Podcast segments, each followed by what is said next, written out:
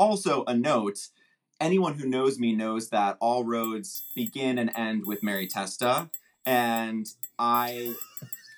Hello, everyone, and welcome to Showdown 2023, the same musical theater bracket podcast you love, just with a new name.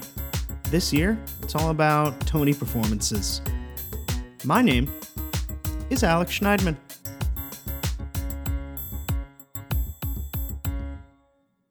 Hello, everybody. Welcome back to Showdown. Uh, I promise this isn't an A- an AI voice doing this uh, introduction. It's just me, Alex Schneidman, here to walk us through the uh, the right side of the bracket in what is round two. Uh, we have two excellent guests, uh, guest judges with us here today. One longtime seasoned veteran and uh, one rookie. Uh, to our seasoned veteran, Rosie Jo, introduce yourself. My name is Rosie Jonetti. I'm 23 years old and I'm a fucking Libra. Eli. How do I follow that? Um, hello, my name is Eli Newell. Um, I'm thrilled to be here. I may be a rookie, but I am a long-time podcast listener, including but not limited to this season. Um, so I am honored to be here, and uh, I'm really excited. I'm calling in from Chicago, Illinois. You're not going to lie about your age? No, I'm I'm 27, and I have nothing to hide. Oh, okay, okay, cool, cool, cool, cool, cool. Uh, your your your gracious podcast host turns 27 uh, the day after this podcast gets released. So, uh, if you're listening, Happy birthday. no, we're, we're not doing this. Um, but if you're listening, you can text me um, or Instagram DM me. But you have to listen to the podcast. That's that's how I'm going to get people to say happy birthday. You see, you have to you have to listen to the podcast, and then if you don't, you feel bad when you say happy birthday because I'll be like, you didn't listen to the podcast. You see, okay. Anyway, we have one matchup determined by the public vote already. Uh, that matchup is the first one at the very top of our side of the bracket. It's between Spring Awakening from 2007 and uh, Hairspray from 2003. Uh, Spring Awakening won almost 80% of the public vote, um, smashing Hairspray to pieces, and uh, it advances to the next round where we'll discover its uh, its competitor uh, as we continue discussing. Um, Can I say something? yeah, I know it doesn't matter, but I I do disagree with that. Um, and here's why. I I just to put this in in today's context, I don't think Spring Awakening I don't think they let loose enough. Yeah, I think Hairspray, the performance is much freer. Um, in, involves much more ecstasy, tells like a more complete story in one number than Spring Awakening does in a medley. I also don't like how they cover their mouths for fuck, but change the lyric from breast to chest. There's just a lot of little things I don't like about it, and I, I feel them holding on. I feel them holding, and I I feel like that nerd MT trying to be cool thing not quite succeeding in moments, and I feel like Hairspray does succeed and, and truly lets loose. Well, Rosie, speaking of succeeding, our first matchup here is the closest matchup. It is between Rent from 1996 and How to Succeed from 2011. Uh, this is a matchup I put on Instagram. Before I put it on Instagram, it was very close. After I put it on Instagram, it's not as close, but it is still our closest matchup. So, what say you guys? Anything to to to contribute? Yeah, um, I I feel pretty strongly that this one is Rent. Um, I am a Rent head myself. Um, you know, it was very formative to my theatrical education. I had the two disc chunky CD set in my house, would listen to it frequently. Um, and I also think that the performance stands on its own as a better performance. Uh, I'm, I'm not a fan of the 2011 or 2012 Tonys at the Beacon Theater with the uh, video backdrop. Uh, there are many things about it that I find undynamic. Um, and I think that those things are very well on display in this How to Succeed performance. Although it was a lovely production of How to Succeed, I did see it. I love D. Radcliffe, just like anyone. Um, but I think if you're going to look at a production of How to Succeed or a Tony performance of How to Succeed, you have to go to one of the other productions of How to Succeed, which I think both outshine this one by a long shot. Um, so I'm in the rent camp myself. Rosie Jo? I tend to um, have pitched my tent in the same camp. Um, I do enjoy this performance of How to Succeed, um, but there's something visceral, visceral about the performance of Rent. Um, some things to point out is how Idina Menzel can't stop smiling during Seasons of Love. She's so thrilled to be at the Tonys. Um, you know, there, there's a moment that involves how to succeed from this Tonys that really stands out for me, and it's not this one. I remember in um, at some point Daniel Radcliffe gets the mic and he thanks the Broadway community for being so welcoming to him. And as like a little kid watching that really like shook me because I was like, "Oh my god, he's he's Daniel Radcliffe. He's Harry Potter." Like of course people would be welcoming to him, but then at the same time it it kind of made me realize like oh, like in the theater world, like an actor is an actor. And like I don't know, that is what I remember from this Tonys. I I appreciate how short Daniel Radcliffe looks in the number, but it's not enough to like put it over rent for me. All right. We're gonna vote. Eli, you have five votes. Yeah, I'm giving uh, one to How to Succeed and four to Rent. And Rosie Jo? Five Rent. Whoa. Wow. Well, uh, Rent won this public vote uh, 60% to 40%. Uh, if your votes had been split differently, um, this would have ended in, up in a tie, and I would have had to uh, resolve it. Uh, but you didn't give three votes to Rent and seven votes to How to Succeed. You gave nine votes to Rent, uh, and therefore it proceeds to the next round. I love that performance. Daniel Radcliffe boogies his little butt off. Uh, our next matchup, our next closest matchup, is between Waitress 2016 and Opening 2012. Uh, a curious one. What say you? For me, a piece of art about the thing is never going to outweigh the thing itself. And that's what I'll put on the table to start the convo. Oh, I love what you just said. I, I feel um, deeply aligned with where you're headed, I think. Um, I return to this 2012 opening performance frequently as a really great example of what not to do um, when hosting the Tony Awards. I, I do not blame Neil Patrick Harris. I put the blame squarely on his producers and potentially his writers for this number. Um, I think that this is easily the low point in the cadence of three back to back Tonys that he hosted um, because the 2011 and the 2013 have such a clear point of view um, in not just for gays anymore and bigger and this one, I think, actually follows the blueprint that he recycled a bit for the Oscars very unsuccessfully years later in 2015, which is like the shtick of, I love this thing, I love show business, and that's all I have to say about it. It's very much what James Corden does when he hosts something, too. Um, and I find that a really successful host has a much stronger point of view. Um, so I also think it's an under rehearsed number. Uh, there's you know specific entry points to the on onset of like the downbeat that feel really weird. Um, and there are multiple mistakes. Multiple mistakes, which has which have not been brought to the table yet. No, and none of which uh, rest with Patti. Obviously, she executes flawlessly as she always does. But um, you know, short of Patti with the lawnmower, I'm not sure that anything in this opening number really is successful for me. Yeah, I encourage everyone to go to the end of this clip and take a good look at Andrew Garfield in the audience um, and his face at the end and call him Jamie Lee because he is all of us. I would also like to say in favor of Waitress that that performance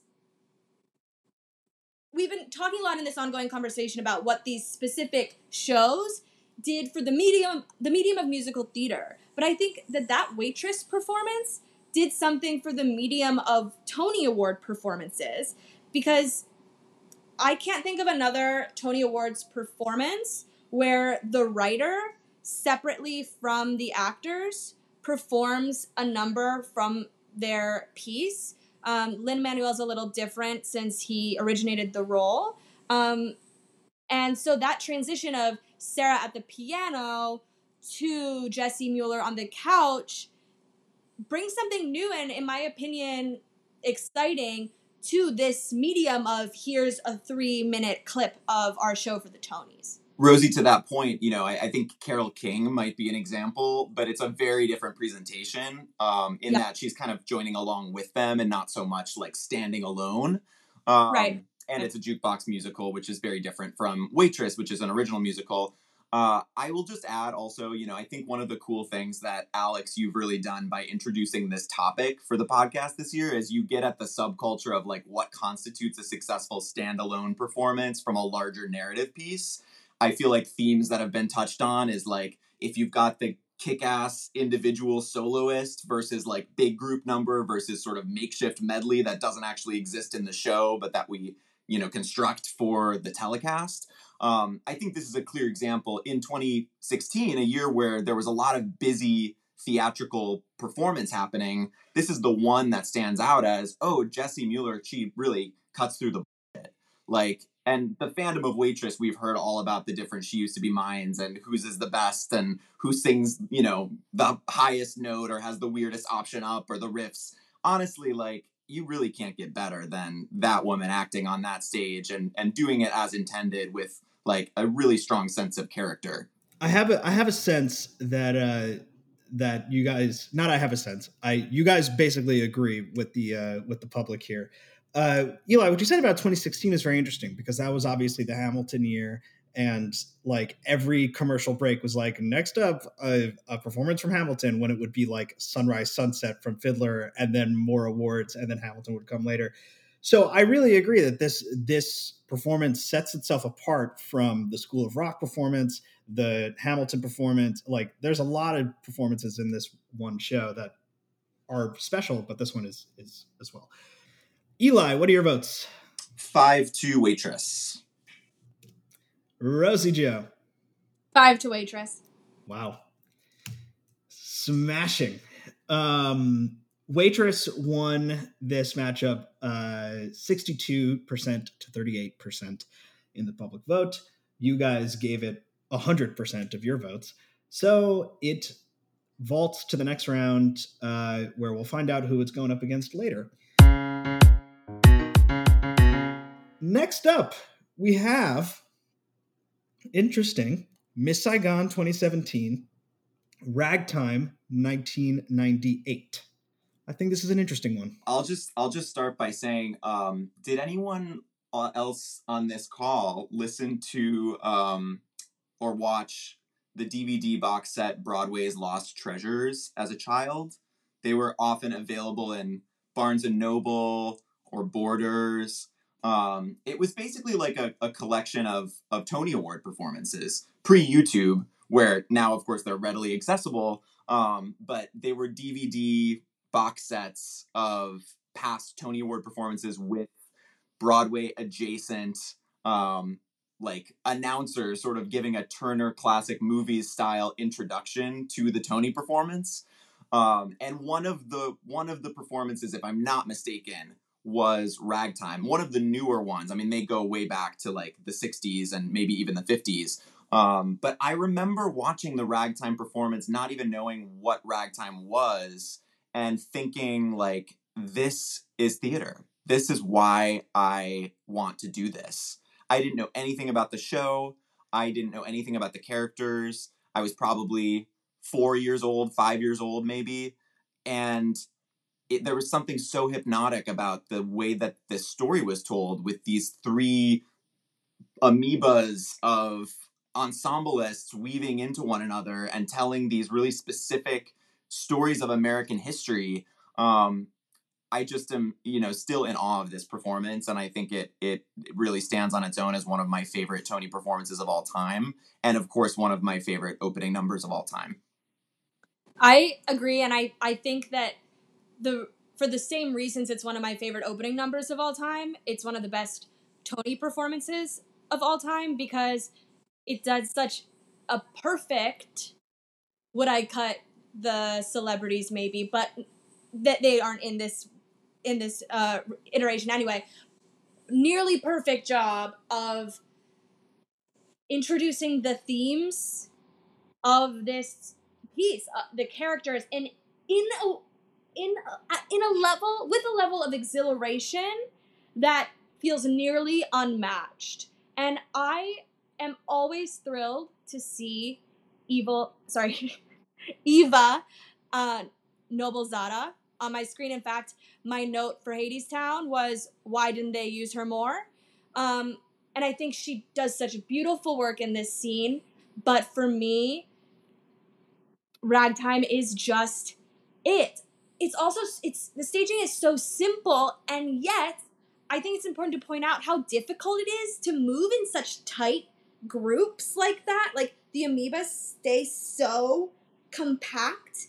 The energy is just it pierces. It when i watch this number it makes me want to like make an argument for every tony performance to be the opening number of the show. Because it's like here's what you would see if you came to see the show at first. Like and then it's like if this is the first episode of the series do you click watch next episode? And of course there's more strategy to it than that but that's something i've always been interested in is like what if the tony awards were just every show's opening number? Do you want to see more from here? And with ragtime it's like a resounding yes. Of course the cynic in me is like if only ragtime stayed at that level i like the entire show but that's not really the point um, and to, to quickly follow up on the, the Eva Noblezada point, she's wonderful. She's mesmerizing. Um, she's dynamic. She's doing something in that moment of really like having a conversation with the legacy of Lea Salonga and her performance in that production, which is is still remembered today by so many people as just being this amazing watershed moment of leading lady lore. Um, and and such a delight to see her introduce it. Like that is history. That's ancestry. That's that's Broadway. Exactly, exactly. So you know, we love we love Ava. This is no shade to Ava, but she's going up against, in my opinion, a number one seed. Well, we're gonna move to votes here. Eli. Uh, five to ragtime. Rosie Jo. Five ragtime. oh my god. All right. Uh, so Ragtime won the public vote here. Um, it, it had 64% of the public vote. You guys gave it 100% of your votes, and thus it moves on to the next round. Now, we will see who will go up against Spring Awakening in our next round. The matchup we're going to is Guys and Dolls 2009 Gypsy 2003 with Bernadette Peters. Any thoughts, crowd? Following up on my uh, open mouth pause at the very beginning when we were talking about the pre decided um, matchup of Spring Awakening and Hairspray, I was just going to offer that that Spring Awakening performance, I think, opens up a very interesting subculture in an already interesting subculture of Tony Award performances, which is sound engineering malfunctions at Radio City Music Hall, one of my favorite high camp topics. and what I was going to say in response to Rosie is that I actually really like that Spring Awakening performance for all of the reasons that you sort of knock it.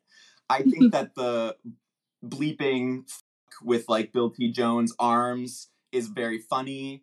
Um, I really enjoy the way that they go out of their way to say bitch, but then they like recraft the lyrics describing parts of the AMAB reproductive system in Bitch of Living.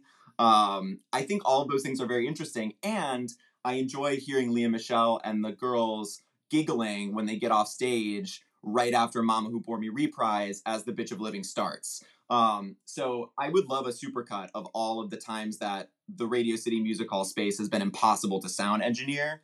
And I think it segues nicely into this idea of watching this feat of improvisatory um, salvaging and knocking it out of the park. Uh, that performance from Titus is just unbelievable.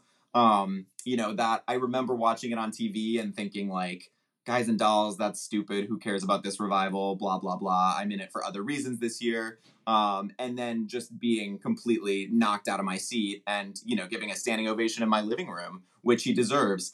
Uh, as we're talking about this, I already forgot the other thing that is in this bracket with Guys and Dolls, which I'm now remembering Gypsy. is the Sam Mendes Gypsy of 2003, an inferior production, um, but an amazing performance by Bernadette Peters, of course. And I believe I might be wrong about this, but I think that there is a um, Tony lore that this is the longest standing ovation that was ever received by a Tony performance um, at least up until recent history. I don't know if it's been surpassed, especially like pre 1990s. They didn't really stand up for anything. Like Jennifer Holliday didn't even get a standing ovation in 1982 for Dreamgirls.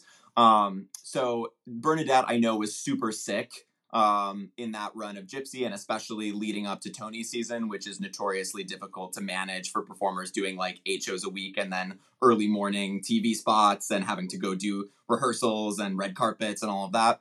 Um and you know she acts through it. Like she she manages to produce sound. She sounds good and she gives just an amazing performance. Um even though i really hate when people do franken cuts in the jule styne stephen sondheim masterpiece um so it's a tough matchup i think that they're both like phenomenal um and honestly i don't even know how i'm gonna vote i'm gonna wait till the moment and just send it Yeah, I it's a complete delight to watch Titus go on the journey of realizing what's going on. Um, and his vocal performance is just spectacular. Um, and the entire number has an energy that I really appreciate. Um, I'm leading Bernadette, and there are a couple things that happen before she even enters the stage that I want to point out. Um, the first is Hugh Jackman's hair. It's so straight and so shiny, and there's something super off putting about that. The second thing is, I'm really glad that they include the um, short video where Bernadette shares that she played Dainty June on the second national tour when she was 13 because it allows all of us um, to participate in this conversation of what does it mean for the person playing Mama Rose to quite literally have not been born too soon and started too late in like such a direct way? Like a dainty june mama rose i couldn't help but think as i rewatched this performance in this context and in the context of this is a night about broadway history like watching her do this song it felt like and i don't know maybe this is nuts but it it felt like if the three characters that she's singing about are like june louise and rose that for Bernadette in this moment, it almost felt like I was watching this personal moment of hers where she, when she sings about June, she's singing about like her former self and her childhood. And when she sings about Louise, she's singing about like her adulthood and her career. And when she sings about Rose, she's singing about like herself as a person and a human being. And that to me was was very moving to have the chance to observe. We're gonna vote. We're going right to it. Eli. I'm gonna give three to Gypsy and two to Guys and Dolls. Rosie Jo. Five Gypsy. Wow. here's here's what happened. Okay. Uh, Guys and Dolls won this public vote uh, 65 to 35. Um, the split here is two to eight. So in the cumulative vote, when all of the math trickles through the the spreadsheet, is 50.1% to 49.9% in favor of guys and dolls. Because Gypsy needed nine of your votes, uh, and Guys and Dolls only needed two. So when Eli said two to Guys and Dolls, I knew where this was going already. And thus, Guys and Dolls squeaks by and will go up against Spring Awakening in the next round. Um, our next matchup is uh, between the color purple and Newsies. I have a I have a sense. I know where this is going, um, but I still want to hear what you guys have to say. When I watched the color purple performance, and I watch Elphaba sing her song, it makes me feel grateful to be alive. When I watch the Newsies performance, I I feel super grateful that someone came up with the idea to have the newspapers split on the floor. I I definitely want to give props to Chris Gattelli, who obviously is a legend in his own right, and I'm sure did really remarkable work MacGyvering that Tony performance for Newsies. Um, I actually think there are things to pick apart about both of these performances despite the Cynthia isolated aspect of color purple, which I really wish was the whole thing, to be honest. Um, one of my, I guess, axes to grind is when people like to shoehorn multiple numbers just for the sake of giving more coverage to the production. Um, and especially like swapping vocal parts and doing weird things about that. I, I don't love it. It feels a little bit rushed and careless. I also feel a little weird watching all of the people standing around Cynthia on stage, having seen the production. But I just wonder if there would maybe would have been a more successful way to isolate on this performer who was really walking away with that season as a performer when it was a season that was really swept up in the Hamilton um, obsession. And I don't totally know that the performance gets there, but I agree with you, Rosie, that watching her do it is is a transporting experience. Yeah, I really love Danielle Brooks and Heather Headley Go-Cat's performances, but I agree there would have been something so powerful about Cynthia Erivo walks onto the stage, she hits the X center center, and she sings the song. Even though I love spectacle and I think the best team in the world, um, is like spectacle and emotion and that each can be used to like build up the other and create like this transcendent emotional experience like when paired unfortunately i think especially in the beginning before the dancey dancey dance starts that the newsies actors it just feels a little like they're playing at the emotion versus like experiencing it and especially when put up against um, Cynthia, who, like, it, she, like, she is feeling it so hard that I can't help but feel it. Like, it's it's hard to not see the Newsies acting as a little, like, Disney. I made a choice. Now we're gonna vote. Eli. Four to Color Purple, one to Newsies. RJN. Five color purple. Predictably, uh, the color purple won this matchup. Uh, it actually got exactly two thirds of the public vote. Uh, with your votes, it goes to the next round. Now, we have an interesting situation, a situation that has befallen every duo that has had to judge this bracket so far. The next two matchups would require both of you to put all five of your votes onto the song that lost the public vote to for it to survive. Um, seeing as you guys have been swinging five voters around, um, I'm gonna tell you which song is is winning in each one, but we can talk about them briefly. So the first matchup is between Once on This Island and Hair. Uh, Once on This Island just needs one of your 10 votes to go to the next round. Hair needs all 10 of them. Um, you think there's a reality where you guys both put all five of your votes on Hair 1969? I can do the mental gymnastics in my head, but it would be um, dishonest in the way that I have voted previously in this bracket. Uh-huh. Uh, so I don't. There's a world where I give all five. RJN.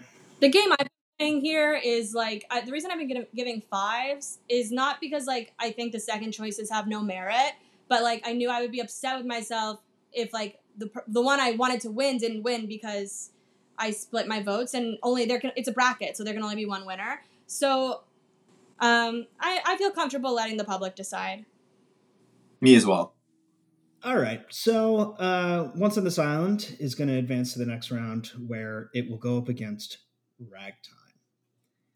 Now, our, our last matchup to talk about uh, is between Hadestown and Hamilton. Um, go for it, guys. Although I prefer um, the Hamilton number, what I'll say is when I sat and watched this Tony Awards live, um, we have to remember this is the time. This was a time where no one could really get a ticket to Hamilton, right? Um, not a lot of people had seen it because tickets were so hard to come by. And so, as you said, we were all very excited to see it. And I have to admit, if the traditional formula is let's show them something to get like butts in seats, this performance felt to me at the time like let's if we show them too much, they might not try as hard to get their butts in seats. So let's give like it was I was like Yorktown. It was like what can we show them that they won't say, "Okay, I feel comfortable putting off trying for a couple years." Like at least I've seen satisfied, and so I won't like pay the X hundred of dollars until like it ticket sales calmed down a little. It felt like the opposite of marketing. Does that make sense? I really, I really agree with that take, and I actually think it's why I prefer the Hamilton performance. Mm. Um, to take that uh, analogy and kind of use it for Hadestown, what's so interesting about that is that Hadestown takes this climactic moment in the show that is completely far and away the most high spectacle, high intensity catharsis, at least in 75% of that musical. And they f- chose to both feature it and also flatten and destroy it by putting it on a different stage with a different set. So I, I think that Hadestown is really disappointing because of the way that um, they sort of bury the lead in this reveal, and um, I don't I don't appreciate it, you know. So I think it would have been a much better choice to do something like uh, Way Down Hadestown, or um, you know I don't know even something with with um, Amber and and Patrick, just Mhm. to show the two of them and their talents. But yeah, I, I I think that the Hamilton one is just really solid. Like when I think of it, I just think solid, and uh, that's what they needed to do. You know. Yeah.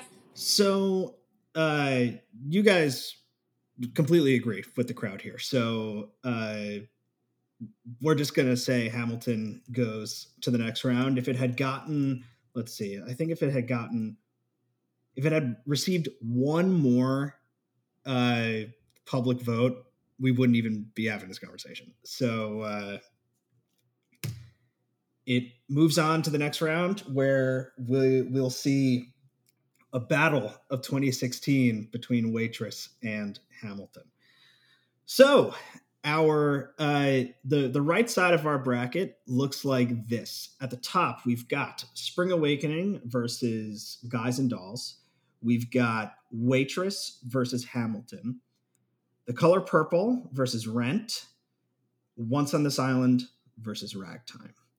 Some pretty some pretty interesting matchups there. Thank you guys for getting us getting us over this uh, this troublesome boundary. Uh, now I open it up to you, uh, Eli. Do you have anything to plug? I do have something to plug. Um, I would like to suggest that anyone who has the bandwidth and the capacity right now uh, reads a book called Stolen Focus by Johann Hari. Um, it's my friends are tired of me talking about it because I always like get really excited about books that I read that I really like. But it's a really amazing, um, insightful piece, and it takes a very holistic look at the role that tech plays in our lives, the role that um, media consumption, tech, device um, codependence, all of those very hot button issues um, that I think we're seeing, especially in the in the news media around um, the congressional oversight of technology. Uh, it's it's really interesting to hear a perspective that like can also weigh the individual with the collective and the idea of what it actually looked like, what it looks like to regulate technology and to also protest technology um, as a as a community force. So I think it's required reading for anyone that can get their hands on it. Um, Stolen Focus by Johann Hari. You're you're speaking my language, Rabbi Newell. That's that's that's right there for me. RJN, Rosie Jo, what do you got? You know, all I can say is my Instagram handle is Rojo Ned. That's all um, you can say. That's all I could possibly say, other than uh-huh. uh, you know, friendship. Plug in friendship. That's big. We, you know, especially we're going into the spring. Now, now is a great time for friendship. Uh, anyway, thank you, you two. Next week, uh, we finally bring both halves of the bracket together, and uh, we we deal with our final 16 songs. Uh, so, voters, if you're listening, when you go to my website, you'll have a chance to vote for the whole bracket this time. Uh, thank you, Eli. Thank you, Rosie Jo. And uh, everybody listening, go vote.